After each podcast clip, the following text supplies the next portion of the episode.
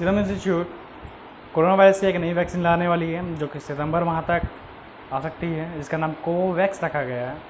पर इसके ट्रायल अभी तक बाकी है। इसका ट्रायल 19 जगहों पे 1140 वॉलंटियर के साथ किया जाएगा, ऐसा सीरम इंस्टीट्यूट का कहना है।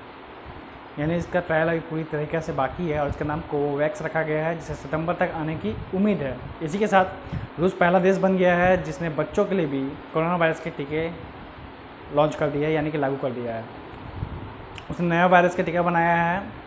उसने नया टीका बनाया है वायरस का, जिसमें बच्चों के लिए, यानी कि एक से दस साल तक के बच्चों के लिए भी वायरस का टीका बनाया है। रूस वो पहला देश है।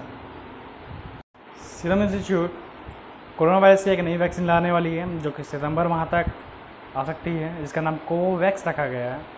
पर इसका ट्रायल अभी तक बाकी है। इसका ट्रायल 19 जगहों पे 1140 वॉलंटियर के साथ किया जाएगा, ऐसा सीरम इंस्टीट्यूट का कहना है। यानी इसका ट्रायल अभी पूरी तरीके से बाकी है और इसका नाम कोवैक्स रखा गया है, जिसे सितंबर तक आने की उम्मीद है। इसी के साथ रूस पहला देश बन गया है, जिसने बच्चों के लिए भी कोरोना वायरस के टीके लॉन्च कर दिया है, यानी कि लागू कर दिया है। उसने नया वायरस का टीका बनाया है। उसने नया टीका बनाया है वायरस का, जिसमें बच्चों के लिए, यानी कि एक से दस साल तक के बच्चों के लिए भी वायरस का टीका बनाया है। रूस, वो पहला देश है।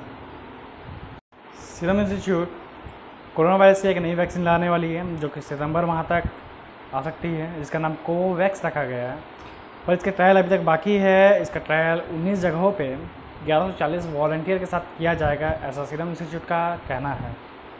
यानी इसका ट्रायल अभी पूरी तरीके से बाकी है और इसका नाम कोवैक्स रखा गया है, जिसे सितंबर तक आने की उम्मीद है। इसी के साथ रूस पहला देश बन गया है, जिसने बच्चों के लिए भी कोरोना वायरस के टीके लॉन्च कर दिया है, यानी कि लागू कर दिया है। उसने नया वायरस का टीका बनाया है। उसने नया टीका बनाया है वायरस का, जिसमें बच्चों के लिए, यानी कि एक से दस साल तक के बच्चों के लिए भी वायरस का टीका बनाया है। रूस वो पहला देश है।